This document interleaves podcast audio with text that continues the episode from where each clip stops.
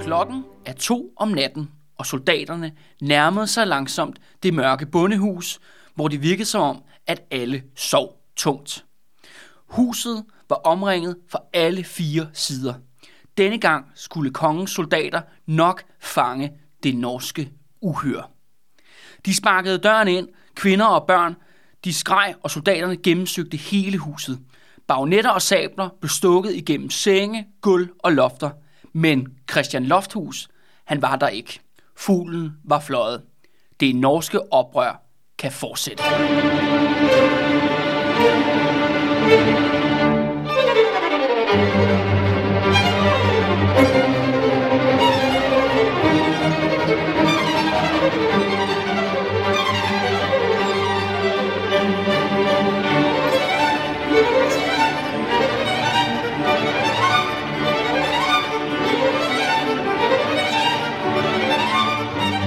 velkommen. Du lytter til De Røde Fjer med mig, Kalle Kylmand, og som, sædvanligt vores allesammens Andreas Nørgaard. Hej alle sammen. Og øh, i dag, Andreas, der skal vi til noget, der ligger tættere på hjerte end så mange af de andre episoder. Vi skal selvfølgelig til Norge.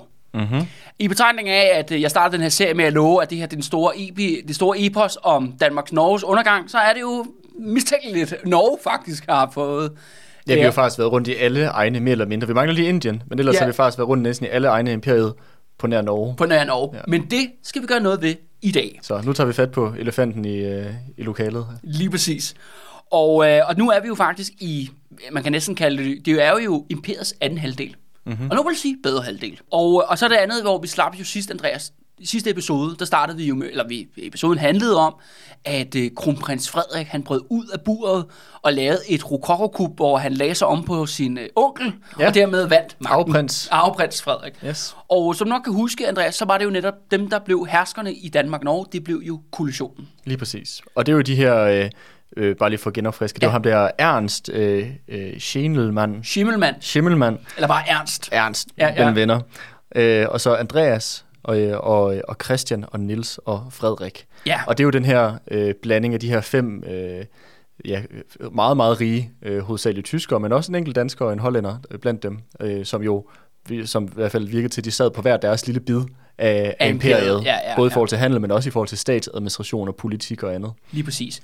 Og, øh, og de kommer jo netop til magten om, at øh, de vil jo indføre et stort reformprogram. Og det kommer jo lige i tidsnok, fordi at netop i 1786, der starter der et stort, ja, måske et oprør, måske for meget at sige, men det bliver det i hvert fald næsten en stor bondebevægelse i det sydligste Norge.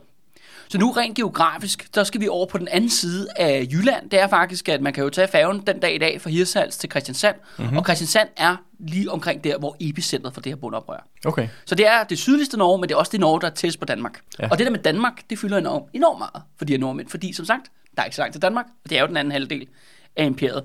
Og det her, det, foregår, det er en bevægelse, der rejser sig i nogle små norske byer, som jo så stadigvæk findes.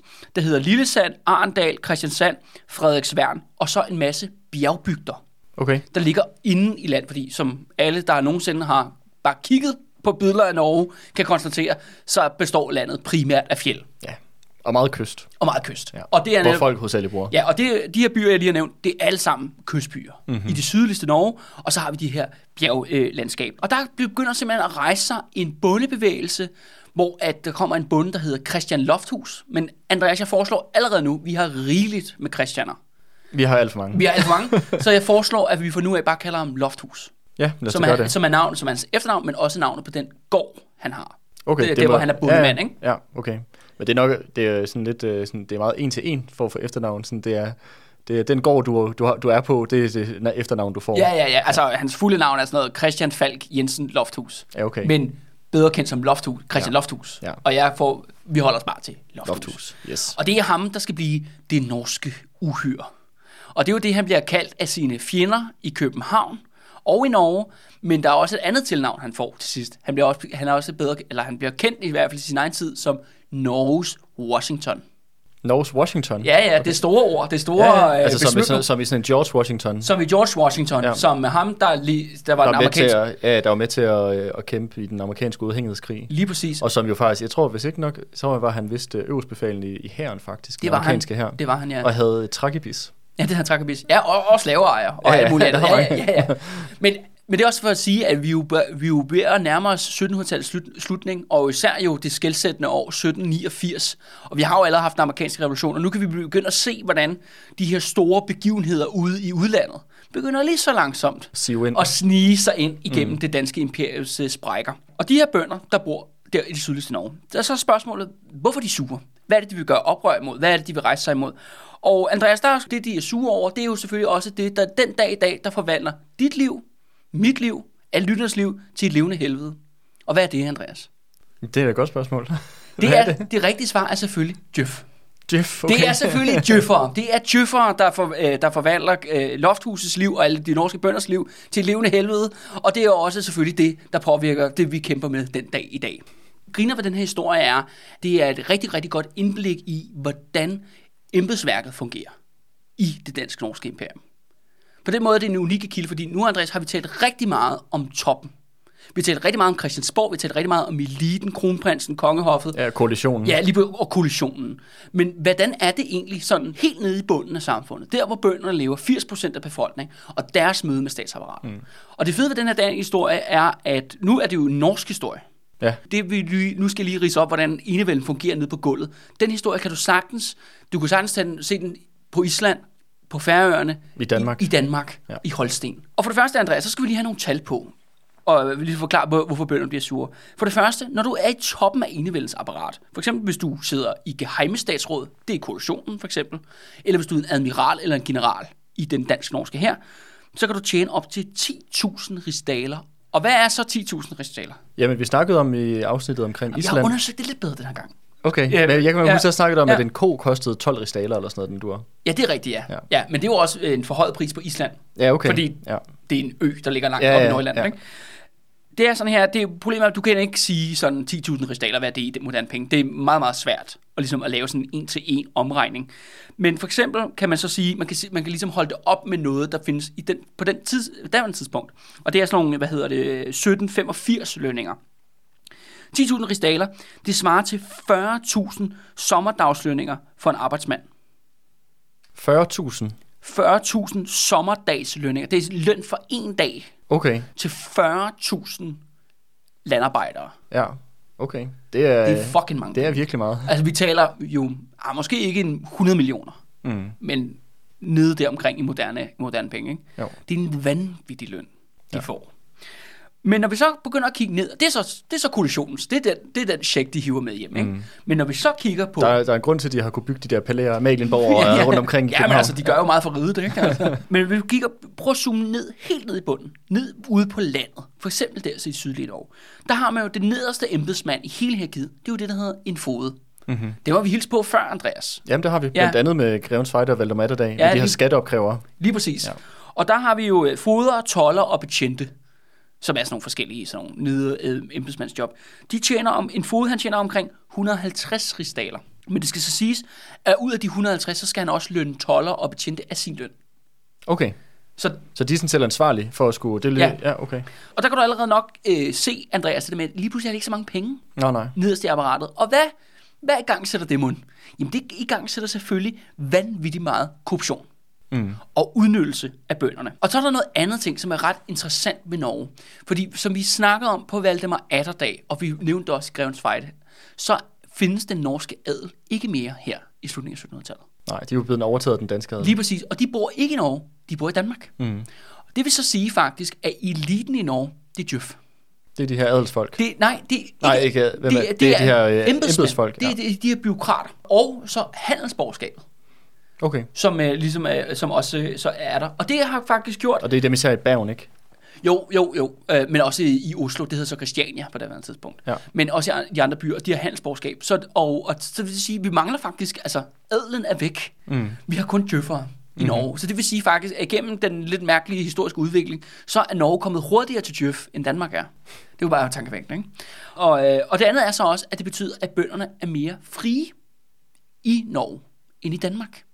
Fordi de ikke står Fordi en, der er ikke øh, nogen adel. der står øh, i nakken. Nej, lige præcis. Ja. Ja. Det, jeg synes, det er ret tankevækkende. Der er ikke nogen adel i Norge, men det betyder, at bønderne er mere frie. Og det betyder at faktisk, at folk er øh, blevet ret ligeglade, eller det ved, der er systemet er sådan lidt ligeglade med, om hvorvidt bønderne fester eller ejer deres jord. Det betyder faktisk, at de fleste øh, norske bønder er selvejere.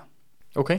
Så de har faktisk en bedre retmæssig status, social status osv. osv. End de danske bønder, for end de eksempel. danske bønder, som er mere eller mindre slaver. Mm. Der er de norske bønder noget andet. Og det er jo så en anden ting, som også kommer til at trække tråd helt til slutningen af vores serie, Andreas. Det er jo netop fordi, at øh, når vi kigger på slutningen af vores serie, så ender det jo med en revolution. Men det er jo ikke med en revolution i Danmark. Nej, det er jo i Norge. Det er jo i Norge jo. Og der er det der med, at der er sådan en regel, når man studerer revolutioner, at det er faktisk ikke, når folk er allermest undertrykte. Der kan godt komme spontane oprør og sådan noget. Men det er ikke der, revolutionerne starter. Det er det der tit, når folk lige, lige op og trækker vejret, ikke? Mm. og så sker der et eller andet, som presser dem, og så laver det revolution. Godt eksempel, hvis det var tilfældet, det der med, at hvis de mest undertrykte mennesker ville lave revolution, jamen så ville det være revolution i Afrika hver eneste dag. Mm. Men det er jo ikke tilfældet. Der er, mange, der er også mange Der- der er revolutioner. også mange. Ja, ja. Men, det, os, men, det, men- men, nej, nej, du kan ikke lave sådan en, øh, der, du kan ikke lave sådan en elendighedskurve. Når du når ned under et vist vente, så bum, så... Ja, så kommer der revolution. Ikke? Ja, ja. Sådan nej. fungerer det slet ikke. Sådan er det slet ikke i øh, sådan en til en. Og derfor er det her også en, nu, nu snakker vi om det her, fordi det bliver vigtigere senere i vores serie, det er jo også en af grundforklaringerne på, hvorfor kommer en revolution i Norge og ikke i Danmark. Netop på grund af det her, med de her, altså bønder, som er undertrykte, men som er ikke direkte slavegjorte, Mm. som de nærmest er i Danmark. Ikke? Ja. Jamen, øh, jeg vil glæde mig til, at vi går mere ind i den her øh, historie omkring den norske revolution, fordi det er, ikke, det er også et emne, jeg ikke ved noget som helst omkring, faktisk. Ja, men, men det er også noget, øh, du heller ikke lærer med de historiebøgerne. Nej, nej, nej, nej. Jeg vil, jeg vil sige, at... Øh, Men det, er det er jo en af hele formålet med, at vi har den her fucking lange serie. Andreas. Det er fordi, at, det er fordi vi, skal, vi skal jo slutte af med den norske revolution. ja. Fordi jeg synes, det er fucking cool, ikke? Ja, ja. altså, og, det, og, og at det burde danskere vide det her. Mm. Fordi at det er altså en af, en af årsagerne til, at Norge og Danmark ikke er det samme land mere. Mm. Det er på grund af den norske revolution. Ja. Og alt det, der sker omkring det. Ja. Så, men nu, allerede nu er vi jo så her i 1780'erne, ikke? Mm. Nu er vi allerede Men- begyndt at trække op, Men ikke? jeg tænkte bare lige på noget, fordi du sagde det der med, at bønderne ligesom havde lidt mere, de, øh, de havde lidt øh, løsere tøjler, fordi Ja. at de der adelsfolk, de sad nede i København eller andre steder i Danmark. Men det er vel ikke bare, fordi de sådan var ligeglade med, om bønderne arbejdede for dem oppe på deres, gods, deres øh, man sige, landsteder i Norge eller andet. Øhm, havde de ikke nogen ligesom forpagter til ligesom at forvalte deres... Øh, Jo, altså det er jo så det. De skal selvfølgelig betale en hulsmasse skat i kontanter. Mm. Men en anden ting er også vigtigt at huske på, Andreas, at der er jo den her arbejdsdeling i det danske norske imperium. Danmark skal producere korn, Norge skal producere træ til skibe. Mm-hmm. Så rigtig mange af de norske bønder, de bruger faktisk det meste af deres sommer på at fælde træer, planker, hvad man, alt det der tidlige forarbejde, Ja, ja. man skal gøre for ligesom at sende det. Ja, og så bliver det bare meget af det bliver ja. sendt til København jo, hvor, Okay. okay. der bliver, hvor krigsskibene bliver bygget for eksempel. Mm. Og handelsskibene bliver bygget ikke? På, øh, ja, på Christianshavn, hvor der er masser af sådan værfter og rederier på daværende tidspunkt. Ikke? Mhm. Mm-hmm. Men det her træ skal jo komme sted fra. Og det kommer blandt andet fra det sydlige Norge. Og det er sådan en anden ting. De her bønder, de er selvejende. De har en bedre status, har det lidt bedre end i Danmark, men de er så ramt af sult igen og igen. Og det er fordi, at Norge, i hvert fald det sydlige Norge, ikke producerer nok korn til at brødføde sig selv. De er simpelthen afhængige af, at korn skal komme fra Danmark. Og det er så her det andet problem, hvor det der handelsborgerskab kommer ind i billedet. For det her handelsborgerskab, de har monopol på det her danske korn. De skal ikke konkurrere med nogen, og det vil sige, at de sætter absurd høje priser, og de snyder bønderne hele tiden på vægten, Mm. og giver dem råden korn, osv. osv. Okay, Og det er, jo, det er jo opskriften på utilfredshed. Lige præcis. Lofthus, han ejer sin egen gård, for eksempel. Men han sulter om vinteren. Hans familie sulter om vinteren. Fordi der ikke er nok korn, eller der er nok måske noget korn, men, der, men det er for høje priser, for eksempel. Ja. På grund af det her monopolsystem. Det er jo nogle, de gør oprør mod, øh, rejser en bevægelse mod nogle store strukturer i samfundet, ikke? Som, som ligesom fucker med dem hver vinter. Ikke? Og det er jo også det der, det er jo den pris, nordmændene skal betale for at være med i det dansk-norske imperium. Det er de her tilbagevendende sult eller mm. forhøjede priser at blive snydt. Og det skal så også siges, at det her handelsborgerskab og de her embedsmænd, djøfferne der, de er jo vokset sammen, de er jo gift på kryds og tværs. Det er den samme klasse Mm. på mange måder. De er jo så indgift med hinanden, fordi der er, ja, man gifter sig med andre i eliten. Det er jo meget normalt. Det ser vi også i dag. Ja, ja, det, det, det, det er ligesom i dag.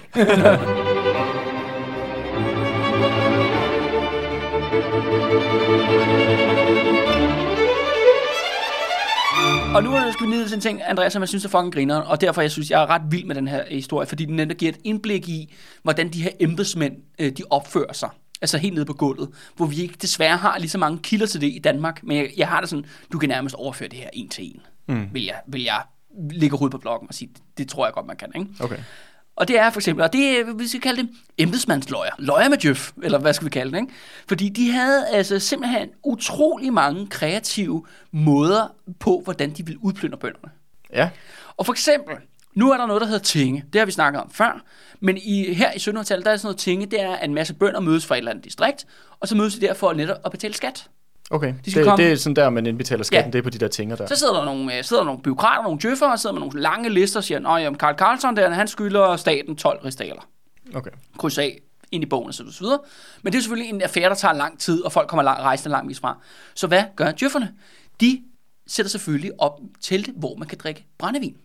Mm-hmm. Det sælger de så til bønderne, mens de står der og venter, og de Ja, der kan man tur. jo lige få lidt, tjene lidt, øh, tjene lidt, øh, få lidt business. Ja, jeg tjener mig øh. lidt ekstra. ja, ja. Men ved du hvad, det bliver fucking bedre. Fordi det er sådan nogle af de her djøffer, de gør. De render så rundt i det der telt, bønderne, de drikker brændevin, de bliver, de bliver så fulde selvfølgelig, som man nu gør. Og så begynder de så, at øh, kommer de her djøffer ind og siger, prøv at starte slagsmål. Nå. hvor de går ind og prikker folk og siger, ja, ved du hvad, Jens, har du hørt, at øh, Karl han synes, at din kone er grim? Eller hvad fanden det nu kan være, ikke? Hvad sagde han, ikke? Og så prøver ligesom at hisse forskellige Sådan opguide en eller anden Ja, stemning ja, op. og, og så begynder, og så nogle gange, så udbryder der jo slagsmål. Altså bønderne, så, så er der godt gammeldags værtshusslagsmål i det der telt. Og så skiller, kommer embedsmanden og siger, ho, ho, I må slet ikke slås, og skiller mad, og så udbetaler de bøder til alle, der er involveret i slåskampen. Kæft, det er smart. På den måde, så tjener de penge på det, ikke? En anden er, Det er jo, meget sådan krejleragtigt. det er super Men man kan krejlagtigt. godt høre, at de kommer fra Danmark, de embedsfolk der. ja, og det er jo sådan en blanding af dansk og norsk. Ja, ja, ja, ja. ja. Forstår mig ret. Ja, ja. Og en anden ting er jo også, at de laver, der er også nogle sager, hvor for eksempel, jamen, så har du to naboer, for eksempel to gårde, der ligger siden ved siden af hinanden, og så går, bruger du sådan en djøffer på en hel dag på at gå ind og frem og tilbage og prøve at, ligesom, at starte et, øh, et juridisk slagsmål. Nå, Og så sådan, ej, du ved, Hans, øh, dit, øh, dit hegn der, det skulle da inde på, øh, han er, naboen har taget noget af din grund, ikke? Han har sat sit hegn for langt ind, eller... Ja, kender han ikke sin egen grænse for sin egen matrikel, eller hvad? Ja, ja, ja, men det er Vil du finde dig i det? Jamen, det er sådan noget med, at hækken er for lang, eller du ved, sådan noget rigtig, øh, du ved, nabofjendskab, ikke? Ligesom man kender det ude fra Liguster-kvartererne, ikke? Ja, Øh, skulle på Københavns Vestegn, ikke? Ja. Og, øh, og, og, så sker der så det, at når de to, er så, de to parter der er blevet rigtig ophidset, så kommer embedsmanden og siger, det, det er jo tydeligvis en sag, det skal jo ved domstolene, her er mit øh, salær. Mm-hmm. Gør de sig selv til advokater og begynder at føre retssag på andres vegne, hvor de selvfølgelig skal have rigtig mange er udbetalinger og tillæg, og jeg skal fandme komme efter dig, ikke? Men det der, det er da meget, meget kreativt med måde, de øh, på den måde får, øh, får kan man sige, spyttet lidt ekstra i deres Ja, ja. øh, løncheck. Altså. Men det er også sådan, de taler også om, at de kan bare udskrive jo bøder og øh, mystiske t- tillægsregninger. Altså, de er jo vanvittigt kreative. Det er sådan noget, fordi nogle gange, når man jo selvfølgelig er bundet, eller hvad man nu er, jamen, så skal man jo have en omgang med staten. Men det svarer til det her, Andreas, at hver gang du logger ind med NemID, eller nu hedder det jo MitID, så skal du altså lige betale øh, 200 kroner, Mm. hver gang du skal gøre det. Og det er faktisk det, de gør. Ja. Når, når du har en eller anden ydelse, nå okay, min, min onkel er død, jeg skal arve. Mm. Det er jo nogen, der ligesom skal godkende, at nu er det gået rigtigt til, ikke? Så, ah, så er der også lige regning, ikke? Ja, ja, ja. Det er sådan, de kører det, og det ja. er... ja, og det er da vanvittigt provokerende. det er vanvittigt provokerende, og Ja. det er jo mega korrupt, ikke? Helt vildt. Men det er sjovt, de der sådan, øh, sådan kreative måder at, at få spillet ekstra i kassen. Jeg, jeg kunne høre sådan nogle historier fra Brasilien, hvor at øh, politiet, som jo også er enormt korrupt der, men en af de måder, hvorpå at de ligesom fik øh, lidt ekstra, det var ved, at de, øh, når de var ude på patrulje, så øh, de der betjente, så, øh, så aftalte de, at de solgte motoren i deres øh, biler. øh, og så, øh, og så, så ringede de ind til stationen, ah, men vi er simpelthen blevet berøvet. Vi var, vi var lige inde og købe nogle donuts eller noget, og så kom vi tilbage, og så var der ikke nogen Ej, motor. Pedro, hvordan kunne du miste motoren? Ja, ja, præcis. Men det, er sådan, det, var, det skete sådan ret, ret ofte. Det var sådan ret, det var sådan en regelmæssig sådan, øh, øh, ting, man gjorde i politistyrken der, for ligesom at, at tjene ekstra. Øh, og det var sådan en helt sådan stående joke, at det var ligesom bare øh, established practice. Altså sådan, det, var, det var sådan, man gjorde blandt andet til at, at få, få lidt højere løncheck. Altså, Ja. Det er virkelig... Øh, men der, der er mange kreative måder. Ja, ja, ja, lige præcis. Og, øh, og selvfølgelig har de så også et andet problem, som vi allerede har konstateret også findes i Danmark. De har problemer selvfølgelig med fordrukne og voldelige præster. Mm-hmm. Men det skal man åbenbart være, åbenbart for at være præst på landet i 1700-tallet. Det er åbenbart en del af jobbeskrivelsen. Ja, ja. Jeg, jeg troede, vi havde fundet nogle unikke eksempler, Andreas, men det viser sig åbenbart, det er åbenbart helt normalt. Og så er, der, så er der to andre ting, som også er vigtige, inden vores historie begynder. Det ene er også, der er jo en norsk her. Altså, der er norsk militær. Men det norske militær er ret anderledes end det danske. Fordi det er national her af værnepligtige bønder. Okay, så det er mere sådan militsagtigt. Ja, det er mere en milits. Okay. Og, øh, og det militsen gør, er, at den primært slås mod svensken. Ja. Den holder svenskerne ude. Den forsvarer simpelthen øh, hjemmet, ikke? ja. Men det interessante er, at den norske her er derfor meget, meget ubrugelig til at blive indsat mod intern oprør. Mm-hmm. Nordmændene, hver gang svenskerne kommer, så får svenskerne smadret af nordmændene. Det kommer vi også til at se senere i vores serie. Hver gang svenskerne kommer, så får de bare en på siden af de der norske bønder op i de der fjelde, ikke? hvor de kan ligge i baghold. Men lige så snart, at nogle danskere eller koalition eller andre vil prøve at bruge den norske her mod deres egen indbygger, så fungerer det ikke. Så begynder mm. tingene at gå galt. Og det er jo det der med, at de her, værn- det er jo vandpligtige bønder, de skal jo så skyde på deres, deres brødre og deres søstre. Ja, deres naboer. kusine, eller hvem nu Lige præcis. Ja, ja. Og, det, og det er en anden ting, som også er vigtigt ved at forstå med Norge, at den her, at den norske her er anderledes, fordi at den har det der milits ja. øh, islet. Og hvis man bare lige skal sammenligne med den danske her, fordi det er jo også egentlig bønder, der vil også er... Ja, der er også en masse bundemilitser, men først og fremmest er der også en stor, altså der er en professionel her, der er lige sige. tyske lejesoldater Ja, og sådan og noget. der står pisk og disciplin i dig. Og, Ja, lige præcis, og ikke? hvis ikke du øh, parerer ordre, jamen, så ender du øh, med at, at selv blive udsat for... Nå, for, eksempel, for eksempel en ting, man kan sige om den danske her, altså også den store garnison, der for eksempel er i København, det bliver vigtigt på et senere tidspunkt, kan jeg afsløre, at den består rigtig meget af holstenere. Okay. Der er simpelthen holsten, der kommer hele på hertugdømmerne og gør karriere og bliver officerer. Og det er jo ret vigtigt. Vi har ja, København, som jo selvfølgelig er en dansk by. Hvis de laver ballade, jamen, så bliver der indsat tyske soldater mod dem. Og bare det der, at der bare er en sprogforskel. Fordi der er også nogle etniske clashes i den her periode, mm. eller mellem tysk og dansk. Det ser vi bare ikke i Norge. Nej, okay. Det er en lokal her. Det er også noget at gøre med, at Norge ligger langt væk, ikke? og det, det er en lang grænse, der skal forsvares. Og så ja, videre, ikke? ja. Så er det sidste der, og det er en ting, vi kommer til, tilbage til. Det er det med, at bønderne er kongetro. Mm-hmm. Og det er forstået sådan her, at de ved jo, bønderne ved godt, at de bliver jo hostlet af de her embedsmænd, de bliver udplyndret af de her handelsfolk. Der er masser af ting, der er gået galt i det norske, danske samfund.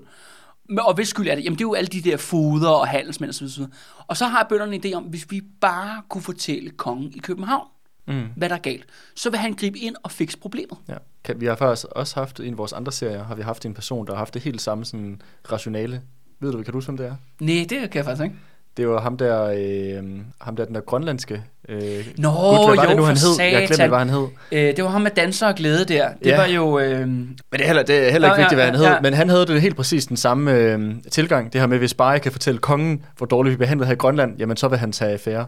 Og det virker som om, det er lidt den samme, som, øh, som Ja. nordmændene har her faktisk. ja, lige præcis. Ja. Og, men det er også en udbredt idé blandt danske bønder eller hollandske Peter bønder. Gundel. Det var, Ja, det er netop rigtigt. Peter Gundel. Godt den huske, Andreas. Ja, det er rigtigt. Peter Gundel siger, jamen hvis bare de vidste, hvad der foregik nede i København, at hvordan vi bliver ligesom, mm. oplever de overgreb, jamen så vil vi i problemer blive fikset. yes. Og øh, det er også en meget udbredt idé i, øh, hvad hedder det, i 1700-tallet, mm. ude på landet.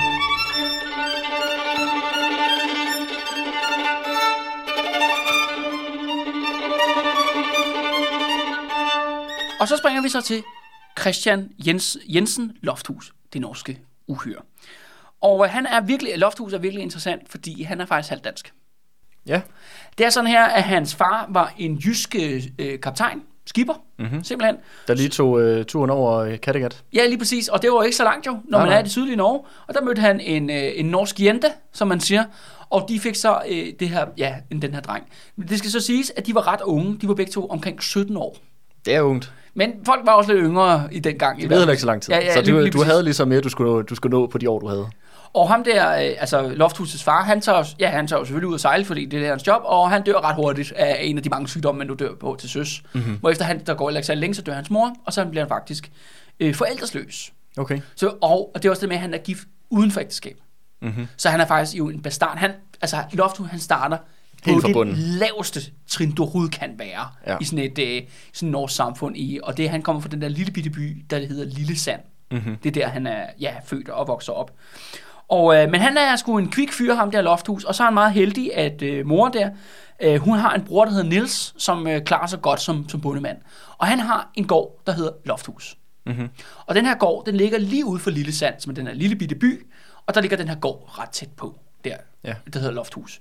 Og øh, der er det sådan her, Niels han, han synes, at ham der, ja, Lofthus, øh, ja, han synes, han er, han er best nice, så han får selvfølgelig lov til at gården, og det gør han allerede som 23-årig. Nå, det var tidligt. Og, det, og, og, og, så tillægger han så også det der efternavn, ligesom efter gården. Og ja, derfor Lofthus. Lofthus yes. Ja, okay.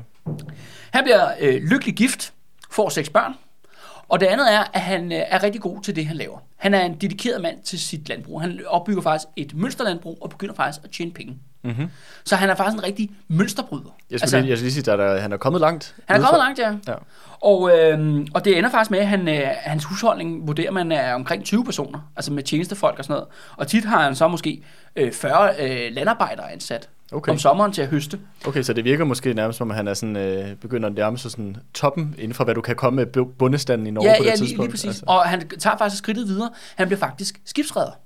Ja. Det er jo sådan her, at nu har vi netop, øh, han blev senere for åren tilnavnet den norske Washington, ikke? Det er, at øh, der har jo selvfølgelig den amerikanske revolution. Og i 1777, der går øh, Loftus simpelthen ind i skibsfart. Han har penge nok til at få bygget sit eget lille skib, og begynder så at sejle og faktisk at tjene rigtig, rigtig penge. Og der er jo øh, alting, er, det er rigtig gode øh, år. Når der, når der er krig ude på verdenshaven, så tjener nordmænd og danskere rigtig, rigtig mange penge på søfart. Mm.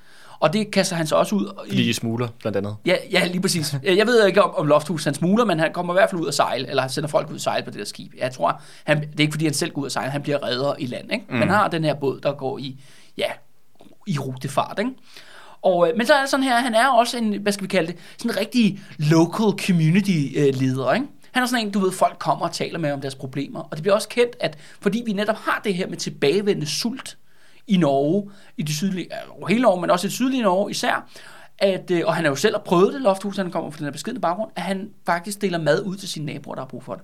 Han, han skaber ja. jobs, ikke? Og han hjælper... han er rigtig værksætter. Ja, ja. Og han hjælper, og han hjælper... han er næsten samfundssind. Ja, ja, ja, lige præcis. Han, Ej, Mette Frederiksen ville elske ham. Ja, ja, det, jamen, det er jo det. Han kunne, han kunne sidde og spise makrelmad på Instagram, ikke? Det er, han, han er lige til det der segment. segment. Men det er så også her, og det andet at siger også, at han er en rigtig god taler. Altså, han er også en karismatisk person. Ikke? Folk kan godt lide ham. Han er meget velset i sin lille bitte by der, lille sand. Men der er nogen, der ikke kan lide ham. Eller nærmest en person, der ikke kan lide ham. Og det er en fod, der hedder Dal. Mm-hmm. Og allerede her, nu kan man se rigtig mønsterbrydere begynde at komme op og sådan noget. Og det er der selvfølgelig nogen, der ser ned på. Og det er jo selvfølgelig ham med foden Dal, som er den lokale djøffer i, uh, i Lille Sand. Og, øh, og han begynder selvfølgelig at se skævt til, øh, til den her fremgang, han har haft. Og lige pludselig begynder der bare at regne bøder og mærkelige tillæg og salærer, og jeg skal komme efter dig. Der er også en anden ting er, at øh, Lofthus bliver hele tiden trukket ind i alle mulige mærkelige retssager. Altså, hvor det er sådan set staten versus Lofthus, ikke? Okay. Og det er alt for noget med, noget med, at han har stjålet et ur, som han ikke har stjålet, og jeg kunne, forestille dig, jeg kunne godt forestille mig, at der foregår ret meget sådan justitsmor i den her. Ja, ja. altså sådan en enevældig, enevældig diktaturstat. Nå, ej, uh, enevældig er kendt for at være en rigtig rets, retsstat. og det er jo tydeligt, at Lofthusen siger selv senere, at det er jo chikane. Det lyder det også. Ja, de, de, han har et godt gammeldags uh, personligt fjendskab med den her fod, der hedder Dal. Mm-hmm. Øh, de to kan skulle se ikke øje til øje, og det er jo klart, at hvor at, at øh, Lofthus er lidt sådan den lokale bundeleder-agtig, øh, skibsrederleder, så er Dahl selvfølgelig myndighedernes repræsentant mm. i den her lille bitte by. Men det er da også irriterende, så så er du, så er du øh, hvad hedder det, en øh, ja, embedsmand nede i den her lille, lille flække her, som har al din autoritet og din magt baseret på, at du repræsenterer den her enevældige stat her, og du, har, og du kan ligesom afpresse folk med at give dem bøder i, til, i et væk. Og så er der ham her, der rent faktisk er sådan en self-made man, ja, ja, ja. Der, har, der har vundet hans prestige og hans rigdom på på, hvad skal man sige, både hans egne kundskaber, men også sikkert snille virker det også til, og selvfølgelig også lige at hyre 40, 40 dagslejer til at arbejde for sig, men, ja. men, men forstå mig ret, at han får ligesom ikke hans rigdom ud af noget, han er blevet givet af en eller anden nej, form nej, for nej. Han har stat. Selv, han har selv bygget det. Præcis, ja. ja. Så jeg forstår det. Det må da også være ligesom en torn i øjet, ja, ja, på, hvis man sidder sådan en lille magt, øh, magtleder. Ja, ja, han, øh, Dahl der godt lige at være mini-diktator ja, jamen, det i, i lille det. Sand, altså, ikke? Ja. ja. Men, og så i 1782, der sker der så det, at øh, endnu en gang bliver øh, nordmændene der i Lillesand ramt af kornmangel. Der er, øh, der er nogle øh, handelsmænd i Arendal, som er ligesom det nabobyen, ikke? og når man går op ad kysten, de sætter bare priserne op. Og det, de sælger, er noget rigtig lortet korn. Ikke? Og folk har det hårdt i Lillesand. Der er Lofthus bare sådan, fuck det der monopol. Fuck det der handelsmonopol. Jeg sætter kraftet med, med båden til Aalborg og kører korn direkte fra danskerne selv. Mm-hmm. Uden om de gængse handelskanaler. Ikke? Ja, ja. Ja. Så han tager fandme til Aalborg, og det er jo lige et smut hen over Kattegat ja, altså der. der er kortere fra, hvis man siger på kort, der er kortere der fra det sydlige Norge til, til Nordjylland, end der er fra Nordjylland til København på det tidspunkt. Eller ja. på, et, ikke bare på det tidspunkt. Norge rykker så meget fjernt. Ja, ja, ja, København og Jylland, vi rykker voldsomt tættere på hinanden, jo, det ja. bliver presset sammen. Nej, men det er også bare, men det er også bare i forhold til afstandene. Ja. Altså, det er kortere at komme fra Aalborg til, til hvad hedder det, Norge, end det er at komme fra Aalborg til København. Ja, altså med både. ja og han flytter ned og køber selvfølgelig øh, det her korn, og kommer tilbage og ja, sælger det meget billigt, eller giver det nærmest gratis ud. Og det fører selvfølgelig til, at de her handelsmænd, der er i Arndal, de bliver selvfølgelig pist, fordi han har brudt loven jo. Han har jo brudt det der monopol, som det er meningen, at de har. Mm. Og det er jo det der monopol der, det er jo bare en måde, de kan blive super rige på ved at udnytte ja, desperate mennesker. Ikke? Det er klart. Det er jo det, det, det, det egentlig handler om. Og, og det fører selvfølgelig til endnu flere retssager, og, øh, og nu begynder han så også at tabe, øh, hvad hedder Loftus, skal betale nogle store bøder Det er hårdt for hans økonomi, at han ikke bliver kendt skyldig, betale bøder. Og så sker der så det, og det er jo så lidt, øh, hvem man skal tro på. Det, der sker, er, at der, bliver, øh, der går ild i hans skib. Nå for satan. Og øh, der er nogen, der siger, at det er en ulykke. Lofthus påstår selv, at der er nogen, der har sat ild til det. Dal, Fodendal, han påstår selv senere, at det er Lofthus selv, der har sat ild til det. Mm-hmm. Så hvem skal vi tro, Andreas? Jeg virker bare, der er i hvert fald nogen, der har nogle klare motiver til at brænde den her båd af. Mm. Ja, men hvad er udfaldet? Fordi, Jamen udfaldet er, at, at den her båd, den, den brænder, og Lofthus, han mister simpelthen alt. okay. Han bliver simpelthen ruineret økonomisk. Umiddelbart virker det måske ikke, som om det er ham selv, der har gjort det så. Nej, nej, det er også det, jeg siger. Det, at Lofthus virker ikke som den, den, der, den kom, skyldige. der, der vinder mest af det her. Nej, nej, nej. Nu er han jo så færdig. Han har mistet sit skib. Han bliver nødt til at sælge sit hus. Altså han bliver boende på gården, men så bare som fester, ikke? men sælger det simpelthen fra, og han er i bundnet skæld. Og det er jo nogle helt klassiske metoder til, hvordan dealer systemet med ballademager. Mm. Der er ikke noget mere effektivt, hvis du har nogen, der råber højt lige og sørger for, at de bliver ruineret økonomisk og kommer en masse gæld. Det er en ret god måde, og den virker stadigvæk den dag i dag, til ligesom at få knust de diverse... Kritiske røster. Ja, kritiske røster, opposition. Lofthus er jo langt fra den første eller den sidste, der oplever sådan noget her. Men det, der sker fra nu af, Andreas, det er anderledes. Også i forhold til vores hele vores historie om, om 1700-tallet. Fordi at Lofthus, han bliver ikke knækket af al den her modgang. Han bliver pest. Han bliver radikaliseret måske han, endda. han bliver vred netop. Det er det, der, det, der sker. Han ligger simpelthen en plan. Han er bare sådan, fanden står i det. Jeg tager ned og besøger Frederik. Okay, ned til København. Ja, han vil simpelthen opsøge kronprins, fordi nu er der jo så sket det, som der skete i sidste afsnit. Der har været Rokoko-kuppet. Og alle er godt klar over i imperiet nu, at der er kommet andre boller på suppen nede i København. Mm-hmm.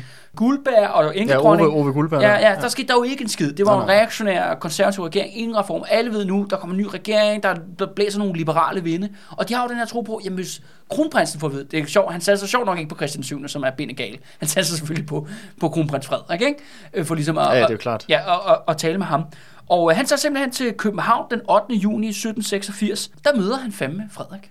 Nå, han, kommer han, han simpelthen- gerne komme til Han audiens. kommer til audiens, og øh, det skal så siges, at det er sådan her, at kronprinsen har jo sit eget hof, eller Frederik der, hvor han netop holder audiens. Jeg tror nok, det er hver onsdag eller sådan noget. Og audiens, hvad er det egentlig helt præcis der? Jamen det er, at du kan komme med whatever du har. Okay. Og komme og bede om, øh, Nå, men jeg kunne godt tænke mig at åbne et værtshus i Køge. Mm-hmm. Kan du fikse det, kronprins? Det kan Ja. du tro, ikke? Okay. Men det skal så siges jo, Det at ville være fedt, hvis det stadig var i dag. Så kunne du hver eneste onsdag, kan du komme op til øh, Mette Frederiksen. Hvad oh. Mette, øh, kan vi få lidt mere løn? Øh, Ja, eller- hej med det, jeg kunne godt tænke mig ikke at betale for din uh, koncentrationslejr i Kosovo. Jeg ved ikke, om det kan, om det kan lade sig gøre. Øhm, og så må man sige, "Mm, væk du ikke. Men det, det, er sådan, altså de her audiencer fungerer også som en form for, en, for at få noget goodwill. Mm-hmm. Noget public goodwill. Ja, ja, det er ikke? klart. Altså, Det du er kan, klart. men det skal så siges, det er hammerende ulovligt for bønder, uanset om de er fra Danmark, Norge, Færøerne eller hvor fanden de er fra, at opsøge kongen på den her måde. Nå, så hvem er det, der, der kommer? Det er vel så sådan noget... Borgerskab Mind, okay, borger og mindre adel og, og kunstnere. Ja, okay. Og, og det er jo sådan en anden ting er, det er jo ikke Frederik, der har magten. Det er jo egentlig hans... Det er, Det jo er de der, det er jo den der koalition, ja. Det er koalitionen. Ja, Ja. Det skal så siges, vi ved faktisk overhovedet ikke, hvad de har talt om. Men vi ved, at de har mødtes. Okay. Altså Lofthus og, og kronprins. Og på trods af, at han er en fattig bonde på det tidspunkt, Lofthus, så får han så rent faktisk lov til at komme i audiens. Ja, lige præcis. Og nu kommer der en anden ting, Andreas, som øh, jeg synes er fucking grineren. Altså, hvordan det helt fungerer, han er kommet derind, og hvad de har talt om, det, det ved jeg ikke. Men der er en lille sjov detalje, du skal have med i det her. Du kan nok huske ham fra koalitionen, der hedder Christian Revenlov, ikke? Jo. Det er, ham med, det er ham der idealisten. Det er ham med reformplanerne. Det er ham, der er hovedarkitekten bag det, der hedder landbrugsreformerne, som kommer lige om lidt i vores, øh, i vores serie. Ikke? Og det er sådan her. Han har en stor herregård øh, nede på Lolland, der hedder Christian Sæde. Og det vil sige, han er tysker, hele hans familie er tysker, de taler kun tysk. Men når han er fri for sit arbejde i København, så tager han det selvfølgelig derned. Og så leger han så norsk bonde med sin familie. Hvad, hvad mener du med, at han leger norsk Han er bonde? klædt ud. Okay. De, sådan, sådan lidt sådan noget de de, er rolle, klædt ud- rollespil. Ja, de er klædt ud som norske bønder, når han er hjemme, hele hans familie, og så leger de nordmænd. Nå, De har endda en teaterkulisse, hvor der er malet de norske fjelle på. Okay. Og det er fordi, vi har snakket om det før i starten af serien, det der med, at nordmændene er de rigtige danskere. Det er jo de sande danskere. De har sådan et idealbillede af den norske frie bonde. Mm-hmm. Og det grinerne er, at samtidig i den her periode, øh, Christian Remerlov, han, han bærer virkelig på kronprins Frederik. De rider sammen hver dag, når han er i København. Nu inde, i, inde på ridebanen derinde ved Christiansborg. Ja, Og rider de lige en tur rundt. ja, Inde ja. i den lukkede bygning der, ikke? Og jeg kan ikke lade være med at tro, at det er derfor, at Lofthus kommer ind til den her audiens. Fordi at, at ham der Reb, Christian Reblov har et eller andet, øh, Han eller andet ting fetish, for Norge. han har ja. en fetish med norske bønder.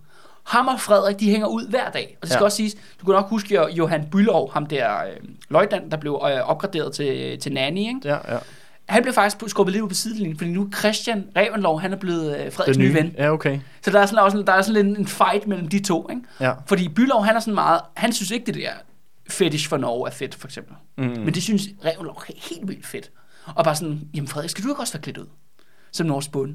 Og så en eller anden random dag, så dukker der faktisk en rigtig norsk bonde op jo. Mm-hmm. Han er jo den ægte vare. The real deal. Ja, han er jo the real deal, ikke? Ja, ja. Og jeg kan ikke lade være med at tænke, der må næsten være en, der, der er en grund Sikkert, til, at, sikkert at nok. de er sådan, ej, de vil da se aben. Mm, sikkert. Ja, Altså, ja. det, det tror jeg, eller, eller fjellaben, er det så Ja, det her til. Jeg, jeg, jeg tænkte, at uh, ham der Christian Rebelov ville nok invitere ham med, ned til hans familie der, så de kan få en, en rigtig, rigtig... Ja, ja, øh, men det skal så siges jo, at han har jo så masser af lollandske bø- bønder, som lever i elendighed, ikke? Ja, mens, ja. Han, mens han leger norsk bonde sammen med sin tysk, tysktalende familie, der ikke kan et ord norsk. Ja, Der er ikke en, altså, inde i mit hoved, Andreas, så det her, det er sådan helt, det er sådan helt fordrejet, ikke? Ja, det det, lyder det, det meget svare til, at vi to sad her klædt ud som øh, børnearbejder for Bangladesh, ikke? Ja, det virker øh, meget, meget mystisk. Ja, men han Men også især mærkeligt for de der øh, londlænder, øh, der arbejder for ham. Som, de, er- vel også klædt ud, eller hvad? Det ved Nej, jeg nej, ikke. de, de ser ud som bønder på Lolland gør okay. i Okay. 1700-tallet. Men det må da være super mærkeligt at komme op der til en terremand, eller hvad han godsejer, og så render han rundt med hans familie klædt ud, og leger selv bønder i en eller anden kulisse med nogle bjerge malet på. Ja, altså, ja. Jeg tænker, vi synes, det er mærkeligt. De har nok synes, det har været helt, helt fucked. Ja, jamen altså, det er altså, det er så... Ja, det er så ham, der pisker os. Det, er, han, han leger bunden, når han er fri. ja. Ja, Det minder lidt om de der programmer, de der, kan du huske de der Undercover Boss, de der programmer før i tiden, der var med sådan nogle chefer, der øh, skulle lege, eller sådan, så kom de lige en uge, hvor de også lige var buschauffør, eller sådan et eller andet, og så til sidst i programmet, så afslørede de, ah, det er faktisk mig, der ejer det her selskab, eller sådan. Ja, ja. Det, det virker lidt som om, det er det, der, sådan, på, der er lidt den der stemning over det. det, det er jo altså meget spøjst. Vi ved ikke som sagt, hvad de har talt om, men vi ved så, at Christian Lofthus har været op og besøge kronprinsen i København. Han kommer selvfølgelig tilbage til Lille Sand. Samler han alle sine kammerater, alle sine bønder der Lille Sand, og siger, jeg har talt med kronprinsen, og han har udnævnt mig til kongelig ombudsmand. Nå, Jeg mødte Frederik, han var piss nice. Jeg mødte Revnov, han havde noget sjovt bundetøj på. øh, og han kunne, virkelig, han kunne virkelig godt lide mig. Godt lide mig. og, øh, og de var bare sådan, hold kæft Lofthus, det lyder som om, der er noget rigtig lort, der foregår der i Sydnorge. Det skal vi have gjort noget ved. Så jeg siger, jeg har fået, jeg er beskyttet af kronprinsen, og det jeg skal gøre nu, er, at jeg skal samle beviser mod Dal og alle de andre dyrfere, mm-hmm. og handelsborgerne i, øh, hvad hedder det, i Arendal og så videre. Vi skal samle beviser, vi skal samle underskrifter, og så tager jeg tilbage og snakker med kronprinsen, og så fikser han problemerne. Det er vel bare, og det er hans eget ord. Det der er jo sket, er jo, at han er kommet ind, og det kunne være, at Revenlov og øh, Frederik synes, at han var spændende, og, og nok hørt på, hvad han har brokket sig over, men de har nok sagt, men hør, det, vi siger det videre i, til nogle andre djøffere her på Christiansborg, og så skal de nok kigge på problemet. Ja, ja.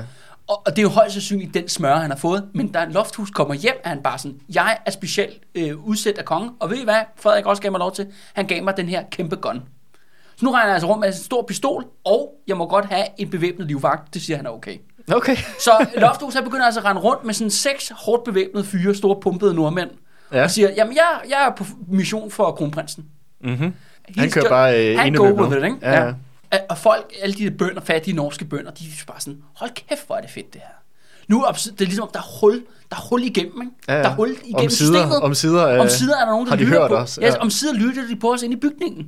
Hold kæft, det er godt. Lofthus, han er bare manden i dagens mand i, I skysovs. I, i skysovs, ja. Det virker som, om, de har bare sådan øh, naivt håb om, om nu sker der noget, der er forandringer. Change, for, for bare at komme med en kliché, ikke?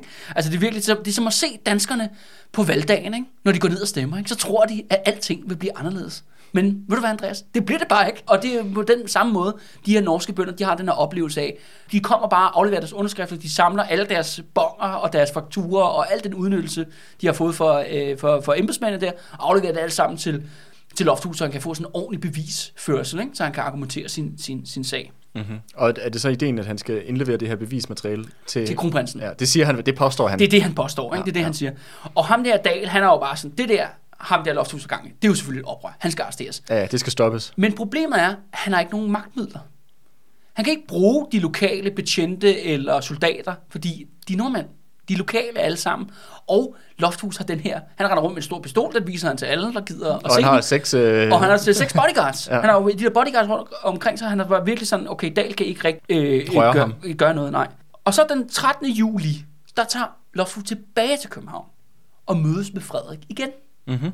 Igen, vi Og han har taget de her bonger med. han har, nu skal du bare se, Ja, nu skal Frederik. du bare se, der er punkt på det her, der er punkt på det her, der er punkt på det her. Jeg skal have, jeg have viser simpelthen alt bevismaterialet. Og igen, vi ved ikke en skid, hvad de har snakket om. Hmm. Og det er der, det, det gemmer sig lidt i sådan en mærkelig, hvad fanden er der foregået i det der audienslokale? Mm. Men noget, der er interessant er, jeg tror, at jeg tror, at Revlov er involveret på en eller anden måde, men jeg tror ikke, nogen af de andre i koalitionen ved, at det foregår på det her tidspunkt. Fordi de er jo bare sådan, ah, Frederik er jo bare, han er jo bare et figurehead.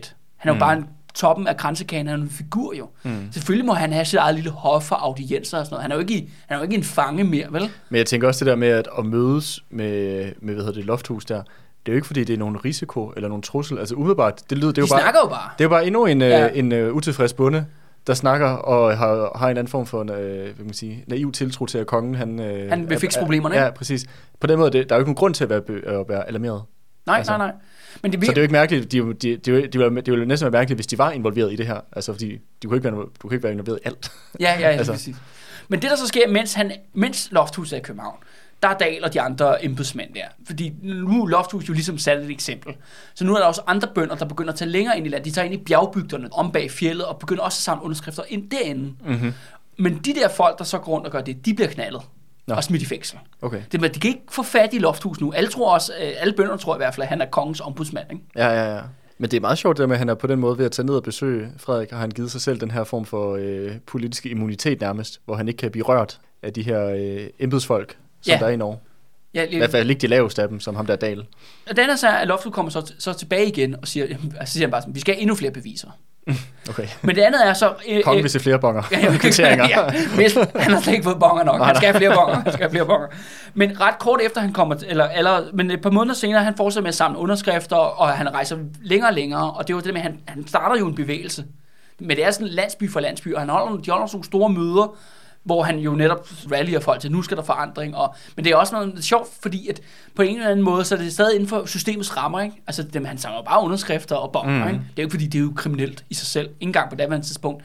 Men det andet, det der med at rende rundt med den der gun og de der sikkerhedsvagter, det er rimelig kriminelt. Mhm. Mm-hmm. Og det der med at blive ved med at opsøge kongen og sådan noget, det er også kriminelt. Det er ikke et fuldskæld oprør endnu, men han bryder også loven lidt, ikke? Øh, men han slipper sted med det, indtil videre i hvert fald, ikke? Ja, og man kan sige, at, i hvert fald, at det virker som om, at han prøver ligesom at se, om han kan få gennemtvunget nogle forandringer, men stadig ved at holde det inden for systemets spilleregler. Ja. På, på, i, de Ja, store, på et- i, på et det store. I det store ja, hele. Ja, ja, ja. Og det er jo meget det der med kongen og, og Christiansborg ja. og så videre, så videre, ikke? Simpelthen den 29. september 1786, der har ham der fået en dag, okay, nu kan det være nok. Og for den her gang får han faktisk, han får støtte af, hvad hedder det, nogle højrestående embedsmænd i Christiansand, og siger, nu får du soldater. Nu skal der simpelthen stoppe det her. Og han får simpelthen et kompani øh, soldater, som så kommer der til Lille Sand, og de omringer faktisk Lofthusgård, altså gården, der hedder Lofthus. Mm-hmm. Og, øhm, og så er det ligesom, de omringer hele hytten, de ved, de er derinde, de kommer med bagnetter og gevær, nu har vi ham. Men så sker der så det lige pludselig, at øh, et vindue bliver slået åbent, og hvem hopper ud af vinduet? Jamen det er selvfølgelig Lofthus, der begynder bare at spæne hen mod øh, det nærmeste fjeld, ikke? Mm-hmm. Og, øh, og der blev selvfølgelig råbt, øh, du ved, stop, Stop, ham, ja, stop ja. ham, anhold ham, ikke? Men så viser det sig, at de her norske værnepligtssoldater, de kan kun løbe meget, meget langsomt. Nå, det var da, De løber det var da meget, uheldigt. meget, meget langsomt efter ham, ikke? Så det, han slip- det glemte de at træne, da de skulle trænes. ja, ja, ja. Så, de, øh, så de fanger ikke Lofthus. ja. Øh, De er, Øv, øv, var. Ja, de, så han slipper ligesom sted. De anholder nogle af de andre, blandt de her bodyguards, som så stadigvæk er i huset. Mm. Men ret kort efter, Lofthus han har været oppe på fjellet, han har hentet noget backup, så kommer han altså ned til Lille Sand med 30 mand nu. Mm-hmm. Nu har han altså fået sig en bodyguard på 30 mand. Dahl har ikke noget valg, han bliver nødt til at løslade hans gamle bodyguards. Så, så det virker til, at nu er det ligesom... Øh, Nu er det Loftager, eskaleret, der- Ja, ikke? men det- nu er det Loftager, der ligesom sætter, Ja. sætter øh, har overhånden på en eller anden måde. Ja, nu er, det ikke, nu er det ikke længere en bodyguard, vel? Nu er det jo faktisk Nu er det for en lille hær. En lille her, ikke? Det er det, der sker, ikke? Men stadigvæk, altså der foregår jo den her magtkamp mellem Dal og Lofthus, og en ting er så også, at Dal han begynder at bruge præsterne. Han får præsterne til at, ligesom at forbande Lofthus i kirken, og Mhm. mm-hmm. ikke kun i Lille Sand rundt i hele sådan, distriktet. Men det er jo det der med, at de der præster, præster er jo fulde og voldelige, så der er ikke nogen, der gider at høre på dem. Men de begynder altså at, at, at prædike, ikke? Og det er sådan her, at, at at Lofthus, han holder så de her møder, får simpelthen holde møder sammen bonger ind, men nu begynder de her møder faktisk at vokse i antal. Nogle gange er der op til 3-500 bønder, der samles på én gang. Det lyder meget som et oprør under Ja, opsejling. ja, ja, og det er jo det der med, at embedsmændene bliver mere, og Dahl de andre bliver mere og mere paniske. Altså det er jo, situationen er ved at spinde ud af kontrol. Mm. Og Lofthus, han aftaler, han beslutter sig ligesom siger, at den her gang skal vi, vi skal samle endnu flere beviser, men nu er det ikke kun mig, der skal afsted. Nu skal jeg også have nogle repræsentanter med for alle de andre distrikter. Ikke kun for Lillesand, men Arendal og alle de, og Christiansand og alle de andre steder. Så han samler faktisk sådan en helt lille bondedelegation Mhm. mm-hmm. på, øh, på 13 individer, der skal afsted. Og de vil så selvfølgelig sejle over, som de har gjort de andre gange, eller som han har gjort de andre gange. Men den her gang viser det sig på mystisk vis, at der ikke er nogen af den der normale rutefart fra Arendal. Den er lige pludselig stoppet af en eller anden årsag. Hmm. De kan ikke komme på et skib. Kan vide hvorfor. der er i hvert fald nogle købmænd der, eller nogle andre af de der folk, der har de her skibe, de, de vil ikke have dem med. Så det tvinger faktisk Lofthus og de her bønder til at tage den lange vej. Og det er simpelthen Over land? over land. Så de bliver faktisk nødt til at rejse igennem Sverige. Okay. Som er, Og det er vel ikke helt risikofrit? Nej, at det der sker er, at øh, de, kom, at, de- at de kommer ind i Sverige, og det, det går sådan set fint, at der er ikke nogen, der generer dem på den tur, og de kommer til, til Helsingborg, hvor de så skal jo krydse over til Helsingør, ikke? så de kommer ja, tilbage til, til, til, til Danmark. Hvor er det egentlig grænsen mellem Danmark og Sverige går på det tidspunkt? Malmø er jo ikke en del af Danmark længere. Nej, det er jo blevet afstået jo Ja, i, øh, i 1659. Øresund er grænsen mellem, okay, så den nuværende, Danmark det er den nuværende ja, grænse? ja. ja okay. og grænsen mellem Norge og Sverige, det er den samme grænsen, som der er i dag. Okay, mellem så, så, ja, okay. Jeg skal bare lige høre, fordi Ja. i nogle af de andre, vi har lavet, har grænserne været lidt ja, andre ja, ja, ja, anderledes. det, er netop, det er netop rigtigt. Skåneland er overstået, og Helsingborg er blevet en svensk by på daværende tidspunkt. Mm-hmm. Men det her med, at de rejser gennem Sverige, det begynder at sætte en række alarmklokker løs i København, men også i Stockholm. Det her med svenskerne, Andreas, det er noget, vi kommer til at snakke en del mere om på et senere tidspunkt. Men du skal bare vide, og lytterne skal bare lige vide nu, at der er en svensk konge, han hedder Gustav den 3., og han har et projekt, han virkelig godt kunne tænke sig. Og det er at erobre Norge. Mm-hmm. De har ikke nok i Skånelande. Sverige har brug for mere plads. Mere, jeg ved ikke, hvad lebensramme hedder på svensk, men noget, noget af den dur i hvert fald. Og, øh, og er virkelig interesseret i, i Norge. Og det han gør, er, at han bliver ved med at sende tonsvis af spioner ind i Norge. Mm-hmm. Og netop prøve at se, kan vi finde nogle lokale norske bondeoprørere, Ja, så vi kan alliere os med, så vi kan sørge for, at Norge øh, bliver svensk. Ja. Men det skal så siges, at de her nor- øh, svenske spioner, de åbner også en ambassade i Oslo, hvor de skal drive spioncentralfart og sådan noget. At svenskerne er komplet udulige. Der er ikke nogen nordmænd, der gider være svenskere. Nej. De er bare sådan, ej, den, ved du hvad, herr Jønsson, du, Det kan bare, du godt du kan jo bare fise over på den anden side af grænsen igen. Der er ikke nogen af de her nord- nordmænd, er interesseret selvfølgelig i systemforandring og sådan noget, men de er ikke interesseret i at blive en del af Sverige. Mm. Jeg tror måske, de kan se en stor forskel. Hvilket der nok heller ikke har været. Nej, nej, nej. Så de med, Nå, men vi holder os til det, vi kender. Ja. Og det andet er jo så også det der med, at svensk er jo faktisk blevet sin egen et sprog, dialekt. Dansk og norsk er det samme Mm. i derværende periode.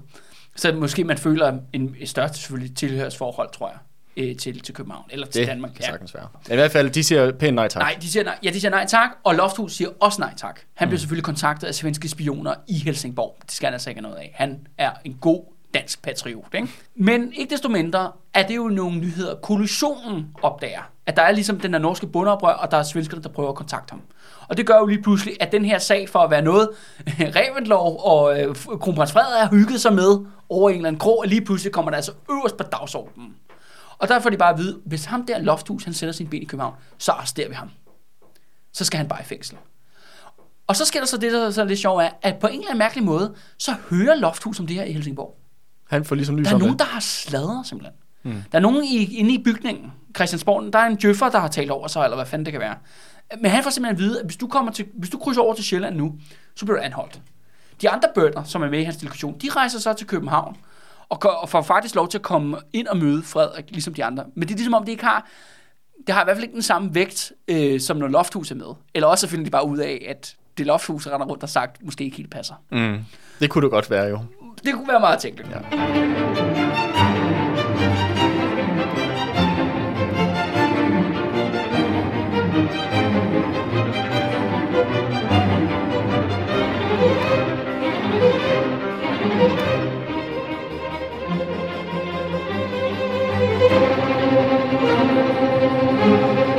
Men så Lofthus, han, er, han ser jo ikke noget andet øh, udvej, end simpelthen bare til hjem til Norge. Altså han tager simpelthen tilbage, hvor han kom fra. Og det gør de her, den her delegation af bønder også, ligesom med uforrettet sag. Og det er så her jo, at han bliver stemplet som det norske uhør. Nu bliver han ligesom erklæret fredløs. Mm. Han er en oprør, og han skal fanges. Og øh, nu er, begynder så det, man godt, godt kan kalde, at han bliver sådan lidt en norsk Robin Hood, ikke? Bliver sådan noget med, at, øh, at de der soldater og Frode Dahl, de jager ham op ad bjældet, fjellet, og han undslipper altid lige sidste øjeblik. Fordi de er så langsomme, de, Ja, der, ja, ja. de der norske soldater. Ja, og lokale, der gemmer ham på høloftet, og så videre. Ja, Ja, ja. ja. Og det er også ligesom der, hvor vores øh, historie netop startede, det der med blandt andet, at de omringer et bondehus midt om natten. Ja, lave sådan en rush, ja. Ja, lige præcis. Ja. Ja. Og så finder de ud af, at fuglen er fløjet, han er simpelthen øh, smuttet. Og det er jo det der med alle steder, almuen, eller bønderne, de holder jo selvfølgelig med om, de vil ikke fortælle soldaterne, foderne, hvor de gemmer sig hen, osv. osv. Det er sådan, rigtig, det er sådan lidt en Robin, norsk Robin Hood Jamen, det lyder det til. øh, tale, ikke?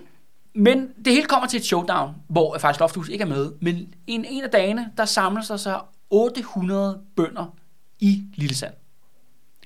Og de har taget våben med. Så for satan. Mange af dem har øh, sådan nogle langskæftede økser, jeg tror, nogle lange økser har de med, Ja. og, de har, øh, og de har sabler, og så er de selvfølgelig en total random mængde af skydevåben.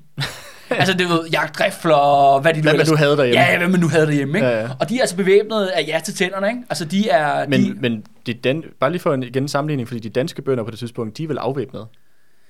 øh, ja, det er de jo. Men de norske bønder er så be- bevæbnet. Jamen det er fordi, de er jo en del af en borgermilits.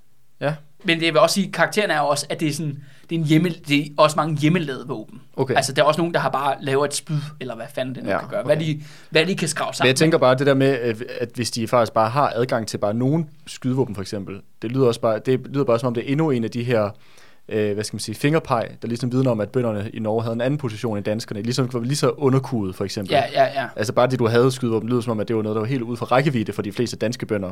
Jeg tror også, det er noget at gøre med, at nordmændene er jo rigtig meget i flåden. Mange nord- Ja. Og mange nordmænd er ude at sejle jo, og der er jo masser af pirater i den her periode. Mm. Så det er ret normalt at være bevæbnet, når man er ombord på skib, for eksempel. Ja, okay. Altså, du skal ikke engang særlig langt væk fra danske farvand, før du kan støde ind i pirater, ikke? Nå, nej. Altså, så det kan måske også være en del af forklaringen ja. På, hvorfor de har, hvor de har de her våben fra. Øh, men det er i hvert fald det, der står i kilden i hvert fald, mm-hmm. at, det, at det er det, de kommer med. Ikke? Ja.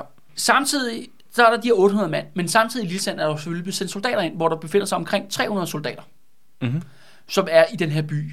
Og, der er, ham- og de er jo så under ham der, kommandoen af ham der, Foden øh, Dal der. Ikke? De kommer simpelthen til mødes der på Tinge i Lillesand til et showdown, hvor de to soldaterne og bønderne står over for hinanden. Og det er sådan lidt, der er ikke rigtig nogen, der har lyst til at skyde på hinanden. Mm. De er sådan, ej okay, der er ingen grund til at gribe til vold, men det er sådan lidt uforløst øh, situation. Og det bønderne kræver er, at, at Lofthus, han skal have frit lejde.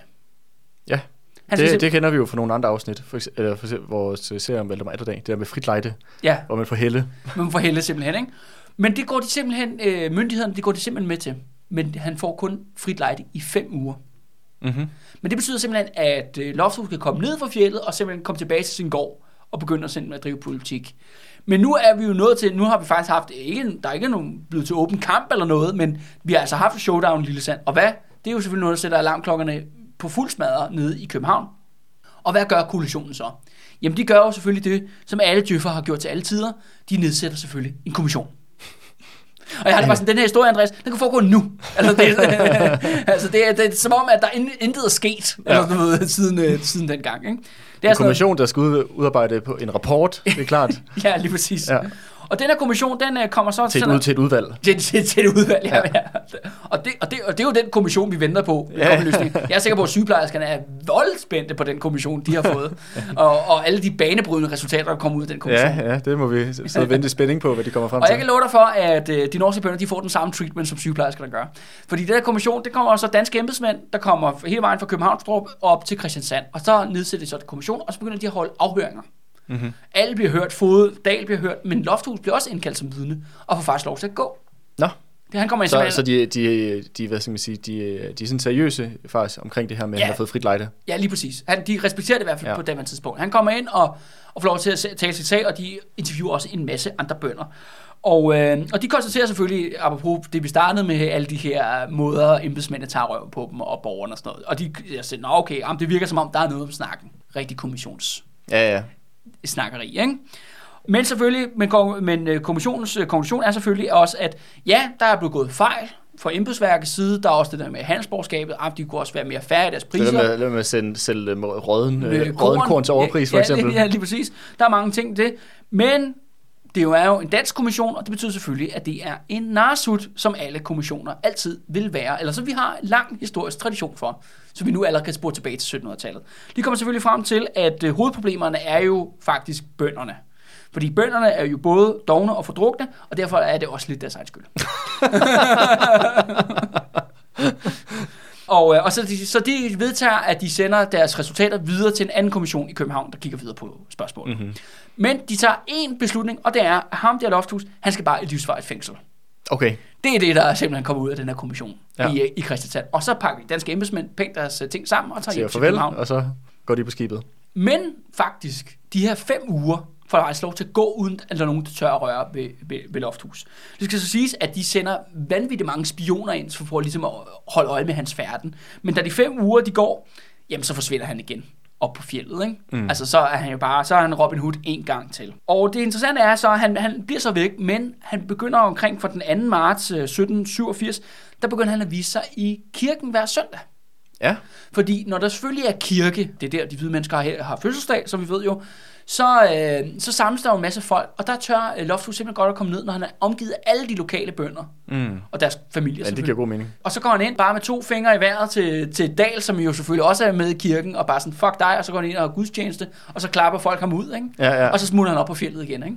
Ja det er også meget sådan, øh, sådan ballsy move. Ja, lige præcis. Og det her, det for, øh, fortsætter faktisk et par søndage i streg, Okay. hvor han kommer ligesom ned og laver de her... Det er nærmest en magtdemonstration. Ja, demonstrationer. Ikke? Hvem, er- hvem er der egentlig, der er i kontrol her i, øh, i området? Ikke? Men øh, så sker der så det, at øh, på et eller andet tidspunkt, jo, så skal hans jo held jo slippe op. Ja, ja, ja, ja for, for Lofthus der. Det, der sker, er, at øh, den 5. Marts, øh, 15. marts, der kommer han ned til Lille Sand igen, og, øh, og der har han kun fire mand med som bodyguard. Det er jo ikke mange. Og, øh, og på det tidspunkt, der har Dahl faktisk gemt en mindre, sådan skal vi kalde det, kommandostyrke, ligesom til, at hvis eneste opgave er at fange Lofthus.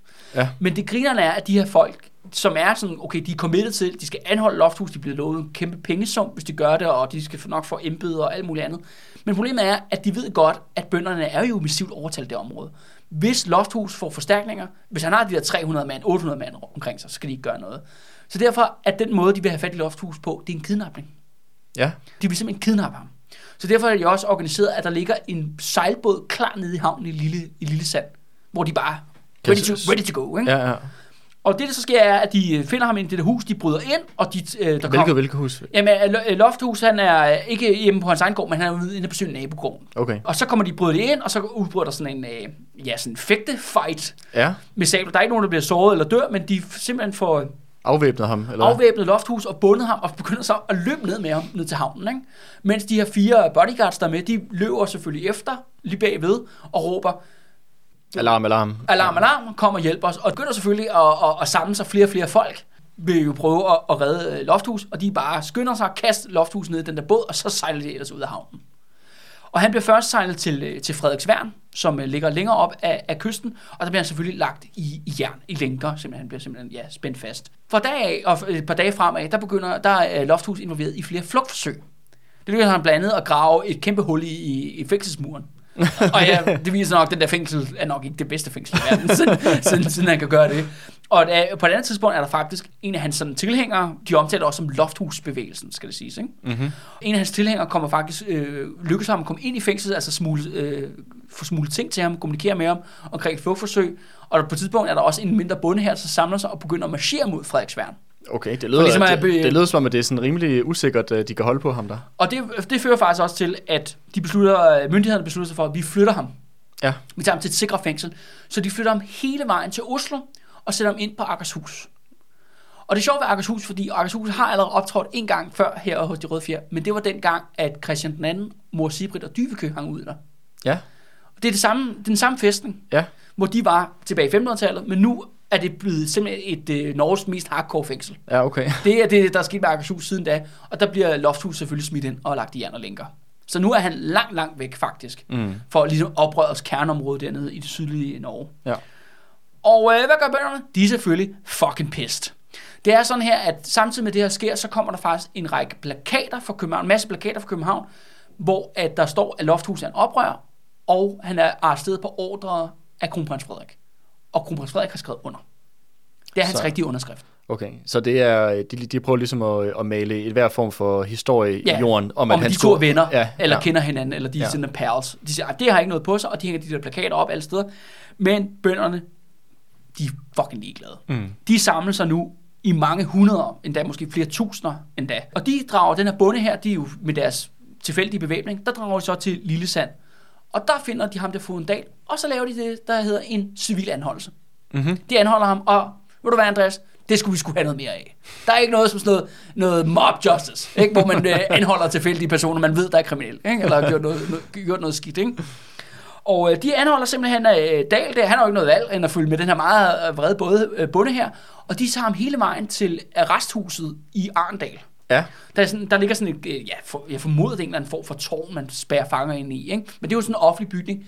Den besætter bondehæren Mm-hmm. og smider Dal ind og sætter ham i lænker. Det lyder som om, at det er dem, der har kontrollen i det her område nu, og ikke de danske myndigheder. Ja, lige præcis. Og de siger bare til myndighederne, som selvfølgelig kommer ned og snakker med dem, at øh, vi løslader Dal, når I løslader Lofthus. Ja, Det skal simpelthen noget for noget, ikke? ja, ja. ja. Og de er selvfølgelig også klar over, at Dahl han står bag den her anholdelse af, af Lofthus. Ikke? Ja, ja, det er jo klart. Ja, ja. Selvfølgelig er det det. Og samtidig begynder bønderne så at vælte ind i det der Arendal, jo netop hvor alle de her købmænd bor, der har handelsmonopol. Og de der bønder, de er ikke søde. Der er sådan en... Nej, men det forstår jeg godt, hvis det er, hvis det er den her røvhul herover der er skyld i, at vi øh, periodisk vi sulter. Altså, Ja, det, jeg vil heller, heller ikke være særlig positiv stemt over for dem.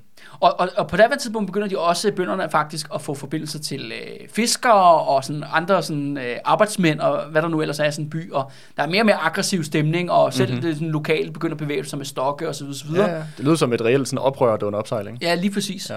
Og, øh, og så det andet er jo, øh, øh, at det andet er, der er jo nogen, fordi at øh, Dahl han kidnappede jo ikke Lofthus alene, han har også den der flok af de der folk, og de der bønder, de driver simpelthen klap, klapjagt på de der folk der, der var med til at, øh, anholde ham og prøve at finde ham.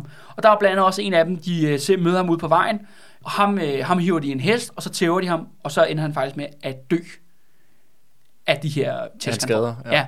Men det, det griner er, og det har jeg, det sjove er, det har vi faktisk for øh, myndighedernes undersøgelse bagefter. Myndighederne skal også, ja, men han var sgu også lidt røvhul. okay. Og, og, og han var syg i forvejen. okay. Men det skal siges, at han er faktisk det eneste dødsfald. Nå, Men det var sjovt, at alle så siger, ej, han var sgu også lidt... det var sgu også irriterende. der er ingen, der heller, heller ikke fået en dag, eller djøfferne, de synes heller ikke, han var særlig nice. og han var, og han var lidt, lidt svagelig, så, det, så der og skal han ikke så meget til. Han var syg i forvejen, ikke? ja. Det er sgu ikke, det er sgu ikke bøndernes skyld. nej, nej.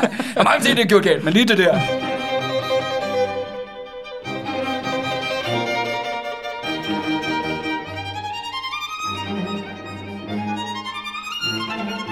Og nu har de jo besat, de har besat en offentlig bygning, de holder en embedsmand fanget. Altså, der er sådan en showdown med myndighederne. Og det er jo klart, at koalitionen nede i København, de bliver simpelthen nødt til at gøre noget. Og de, simpelthen, de punger simpelthen ud til, at der bliver købt lejesoldater ind mm-hmm. og sendt til Christiansand. Og det går er faktisk øh, ret tjept, fordi den 23. marts, der kan 282 øh, soldater med to feltkanoner marchere ud af Christiansand mod arresthuset. Så okay, så hvis det er, så, skulle- så kan de faktisk også øh, skyde med kanoner mod folkemængden. Ja, eller, lige- lige eller, præcis. eller det der Ja, tårn, de, har, hvis de, skal. de, de har taget firepower med, ikke? De Ja, har taget ja. kanoner med. De mener det. De mener det. Hvor er det, de kommer fra, den der... øh, Er det danske lejesoldater, eller... Ikke, altså, det står der ikke noget om. Der står bare, at de, de punger ud. Jeg formoder næsten, det må være tyskere. Fordi det plejer det jo at være i vores Det historie. plejer det jo bare at være, Ja. ikke? Ja. Enten skotske eller tyske ja, lejesoldater. ja, ja, men de har i hvert fald, men de har i hvert fald fået nogle soldater, man kan stole på. ja. Altså, som de kan sætte ind. Loyale, ja. de her bønder. Og de ankommer så der den, øh, den 24. marts. Okay, hvis der skal være et slag, så er det altså nu. Mm. Altså der i forstederne til, til Arendal. Og på det tidspunkt, der er øh, bondehæren allerede siddet lidt. Der har været 2.000 omkring arresthuset, der gik på sit højeste. Men nu er der omkring 900 Ja. over for de her ja, næsten 300 soldater med to feltkanoner. Ja, men det, det, er jo, det, er jo, det har jo i hvert fald tidligere i vores historie vist sig at være en smal sag for de her professionelle herrer at vinde over de her bondeherrer, som ellers er mange gange flere. Ja. Men det, der så faktisk sker, er, at ham der majoren, der ligesom har kommandoen. På to rækker bønder står på en, øh, ja, sammen i en klump omkring arresthuset, og majorens soldater er selvfølgelig legnet op, klar til at give ild, og de to kanoner er sat op og alt muligt. Og så råber majoren så til bønderne, at de skal tage hatten af. For ligesom underka- Ja, underkaste sig. og det er sådan en klasse 1700-tals øh, tegn på underkastelse. Det er for eksempel, hvis en bonde møder en herremand, eller en fod, skal han altid tage hatten af. Mm. Men det nægter de her bønder. De siger, vi tager ikke hatten af. De står der med deres hjemmelavede våben, ikke? Vi tager Mm. ikke hatten af. Og, og med jorden blev ved med at råbe, tag hatten af, tag hatten af, ikke? Eller vi skyder, ikke? Mm. Og så sker der så det, at jorden, han, de har så aftalt på forhånd, skal siges, at soldaterne og kanonerne, de skyder faktisk. Men de skyder hen over hovederne på bønderne. Ja, De kommer lige med sådan en... sådan varselsskud. Ja, men, men det er skarpe skud, Ja. det skriver han. De, men de skyder skarpe skud af, hen over hovedet på bønderne, og så tager alle bønderne hatten af. Okay. Og så kan de selvfølgelig komme ind til arresthuset, få kontrol tilbage, og de befrier ham her, Dale. Dale. Dale. Ja. Og det er så lofthusbevægelsen. Den 3. april, der melder de om, at der er ikke flere bundeuroligheder. Okay, så er de får ligesom ligesom intimideret den her bevægelse til at gå i opløsning. Er, vi er så meget, meget tæt på, at det kommer til væbnet kamp. Mm. Eller måske massakre, måske mere korrekt, ikke? at de der soldater havde gunnet de der bønder ned, der var samlet. Altså uden, det er også ligesom om, uden lofthus har de også lidt mistet, mistet deres leder. Ja, ja, ja. Så de er lidt, okay, de ved ikke, hvad de skal gøre, og nu er det tydeligvis, at militæret er massivt overtalt. Og militæret bliver netop, de bliver udstationeret i Christiansand, i Lillesand, i Arendal osv. osv. Og Lofthus, han er langt væk Mm. over i, øh, Sidder i Oslo. fængsel. Ja, han sidder i fængsel i Oslo. De er slået, ikke? Der er ikke mere at gøre. Øh, dog kan man så sige, at Dahl og de andre embedsmænd og foder, hvad det nu ellers er, de, øh, de vælger så at få nogle andre poster nogle andre steder. Mm-hmm. Fordi selvfølgelig forhold til lokalbefolkningen er uopretteligt Ja, ja, ja, ødelagt, det er svært, det er svært Ja. at, at Men, det. øh, men det var slut. Og så er der jo så, hvad, hvad skete der så med Lofthus bagefter? Han sad jo så på Akershus, og der kom han faktisk til at sidde i 10 år. Okay, det er lang 10 tid. års fængsel. Øh, der var også øh, 13 andre, der blev dømt øh, for den her lofthusbevægelse, men mange af dem, de slap med kun at få et år. Et Mm. års øh, tvangsarbejde, og så var det ligesom det. Og nogen slap en dag ud efter 6 måneder. Øh, undskyld, 6 uger. Okay. Øh, det er Men, sjovt, han, at- men sad han i 13 år? øh, nej, han sad i 10 år. Han, år, han sad i 10 år? Ja, Lofthus. Og øh, det, mens jeg sidder der i Oslo, der øh, er det sådan faktisk, at han bliver sådan en uh, turistattraktion. Simpelthen de rige djøfferne i uh, Oslo, og hvad det nu ellers er, borgerskabet, danskere, der kommer på besøg og sådan noget. Alle vil ind og se uh, Norges Washington, som bliver kaldt. Okay. Og for, uh, de vil simpelthen se aben, mens han render rundt derinde på Akershus fæstning i, i, i jern. Ja. Og uh, i 1797, der dør Lofthus. Altså i fængslet. Mm. Han kommer aldrig fri. Han er simpelthen vaskeægte martyr Mm-hmm. øh, for friheden. Øh, han bliver selvfølgelig begravet med en ret anonym grav der i, øh, i Oslo. Men faktisk kommer det kort efterfølgende til sådan spontane demonstrationer rundt omkring hans gravsten. Hmm. Og faktisk bliver der også skrevet om det i Danmark. Eller undskyld, i København bliver der også skrevet om ham. Nå. Med, I relation til hans, øh, til hans død der i 1797. Okay. Så han har ligesom været en... Ja, han er, Han har, han har skabt nogle, øh, han har skabt nogle bølger. det har han. Men det er også det der med, at Lofthus, han er jo, han er ligesom en indikator om, what is to come. Mm. Forvarsel. et forvarsel om til komme. Han er den første spæde start, eller lofthusbevægelsen, er den første spæde start på det, der senere skal blive til ja, den norske revolution. Men den norske revolution, den var altså udsat for nu, men koalitionens reformer, de var på vej. For i Danmark, der var bønderne ved at blive tortureret til døde ved at ride på træhesten.